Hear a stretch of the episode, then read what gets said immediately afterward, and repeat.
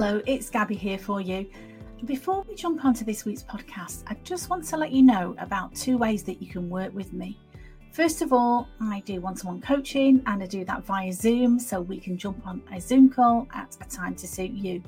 The second thing I've got for you is an online coaching course that's twelve modules that you can download straight away now. There will be a link somewhere around these podcast notes.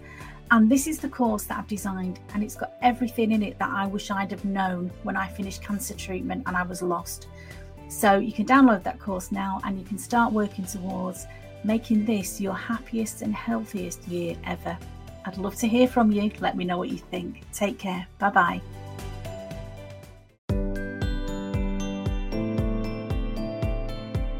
Hello there, it's Gabby here from Confidence After Cancer, and I hope this finds you well. Oh, it's December, and I don't know about you, but for me, this year has flown by. And what I'm going to talk today about in the podcast is December and how you can thrive. Because for some people, yes, December is the most wonderful time of the year.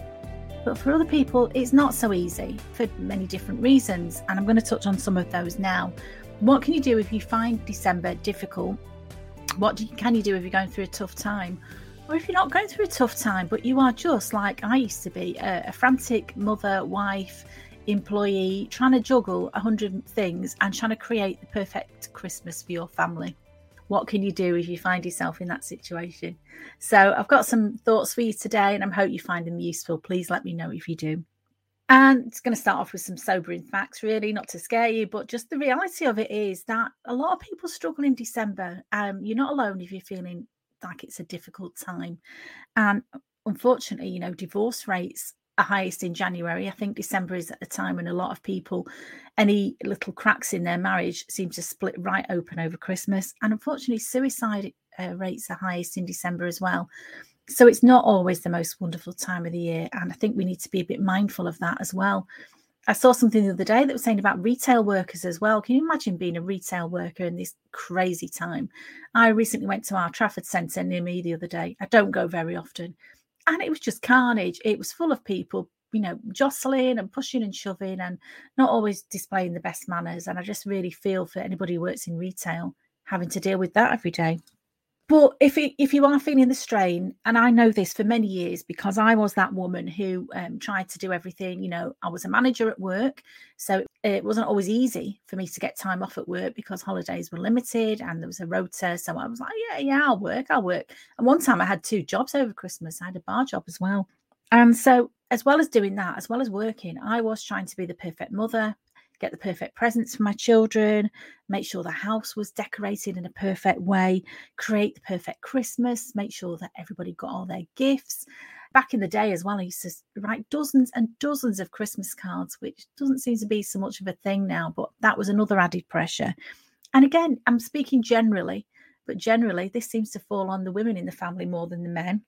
And that, that's, you know, years of conditioning. I'm not saying it's right, and I'm not saying that's the way it should be, but I've been there. So my top tips really for dealing with any stresses that you're going through, if you're thinking about now coming up to Christmas, maybe you're dreading it. I remember one of my clients recently I was working with was telling me that she was absolutely dreading Christmas Day and spending it with her mother, spending it with their uh, family and, and the dynamics that always seem to play out over Christmas when, you know, grown people sometimes in the forties, fifties, sixties revert into being stroppy teenager or whatever the role is that they play in their family.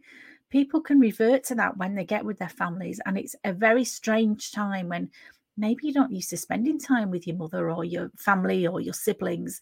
And then you are forced into being together, forced into jollity, forced into supposedly enjoying being together, and it's a very strange thing to do. So my top tips really are, first of all, have a plan. If you know that for a certain period of time, like with this lady I'm talking about, she sort of admitted, I can't really get out of Christmas Day without causing major ructions in the family, um, and also I want my daughter to see that, you know, I am a good daughter as well. It's expected that I'm going to go to Christmas Day with my mother, who is going to push my buttons and say some things that are not very pleasant and act in a very, not a very loving way, but I'm going to take my daughter, we're going to be with our family, and then do you know what, we're going to plan our own Boxing Day, we're going to have the Christmas Day that we, we really want, eat the food we want to eat, watch the crazy films we want to watch, shut the curtains, don't answer the door to anybody, and just have the Christmas day that we want. And now she's got that plan in her mind. Christmas day with her family and, and her, her very critical mother is a lot easier for her to bear. So can you do that? If you've got something that you're absolutely dreading, I'm, I'm not here to tell you what to do. You know that. There's no judgment here. But could you have a plan to make it more bearable? Either avoid the event, the event that you're dreading. If you don't really want to go, don't go. You know, there's no rules that say you have to. But if you do want to go, if you think actually there's more, there's more things in favour of me going and, and grinning and bearing this thing, well, what can you do to make it bearable? Can you plan an alternative uh, later that, that's a treat for you? Can you limit the time that you're with these people? Can you take a deep breath and think, whatever people say to me, I'm just going to smile, my Buddhist smile, and just wish them well and know that hurt people hurt people. You know, we can remember that sometimes people act in a very seemingly cruel way because they're not at ease with themselves.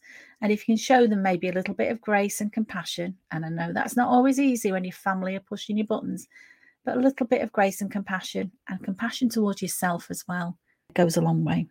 If you are hosting an event, and I used to be guilty of this, I would run myself ragged. I would want everything to be perfect, spend hours shopping for the right food and the right decorations and the right everything. And then I felt almost like a martyr, you know, like, oh, I, it's always on me and I've got to do it all. Well, I didn't ask for help.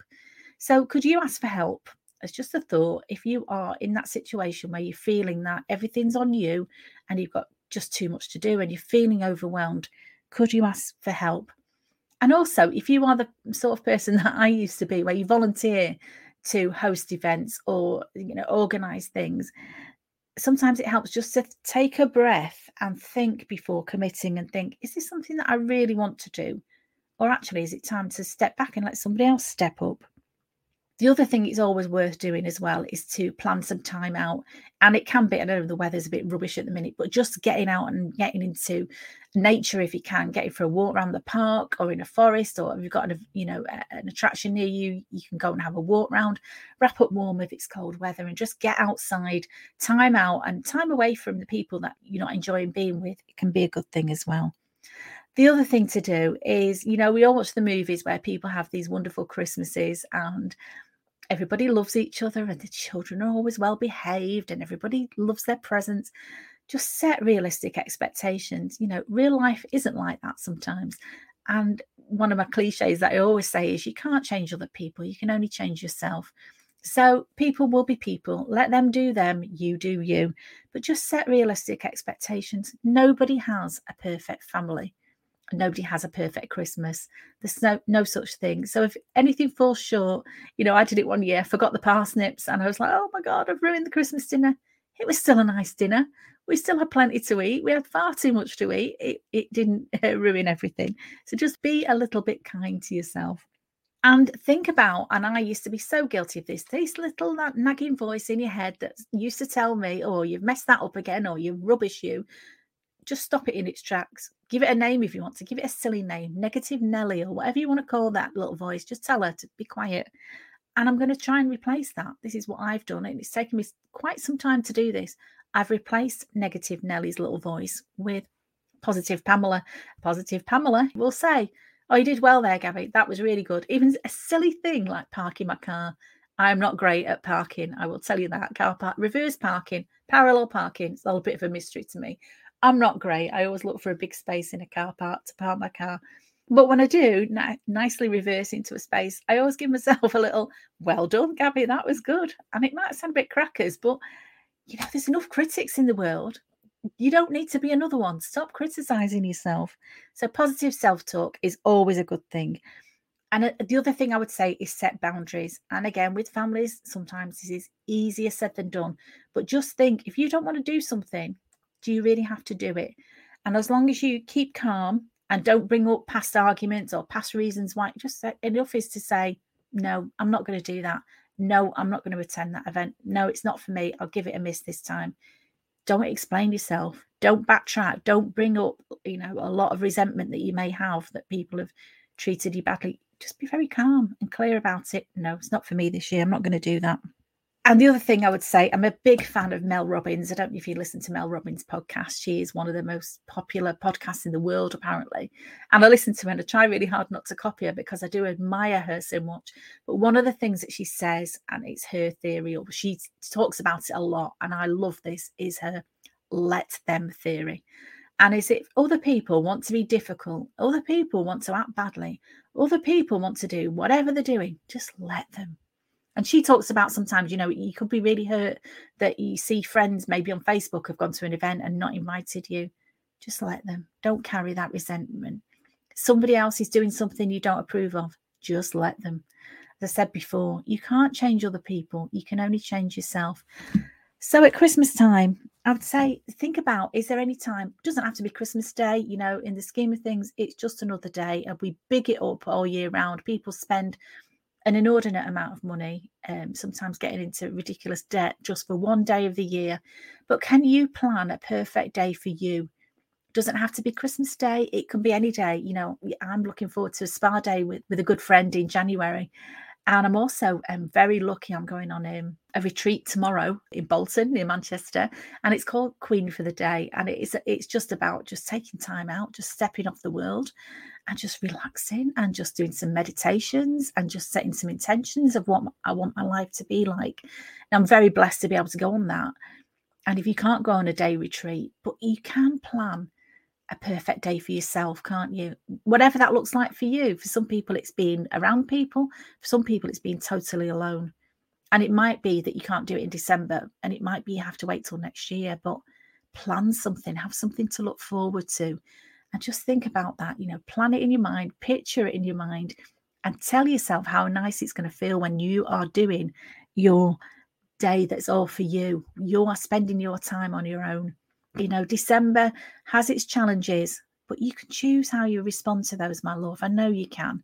And as always, if you need any help with anything, I'm here for you. If you are feeling overwhelmed, if it's all getting too much for you, especially if you think, actually, I'm coming towards the end of twenty twenty-three, twenty twenty-four is on the horizon. I don't want next year to be like this year. I want to make some change in my life. If you're ready for that, I'm here for you. You know, you know, I'm a coach. You know, I've got coaching programs. There's no such thing as a set program. Um, I work with clients very much led by them. Our first session is usually a long session to get into what it is that they want to change, what it is in their life that's working well, what in their life that's working not so well. And it may be they think they've got a problem. So many times I've seen this, and I've got some great testimonials from my lovely clients who come to me with a problem saying, well, there's nothing I can do about X Y Z. There is always something you can do. I will guarantee you that. Okay, I can guarantee whatever it is in your life, if you're willing to do the work and you are willing to change, because, you know, if nothing changes, nothing changes. So if you're re- ready to change what, what isn't working for you and you'd like my help with that, get in touch. You know where I am. I'd love to hear from you. As always, have a wonderful week. Thank you so much for listening. Stay safe. Stay safe. Love you lots. Take it easy. Bye-bye.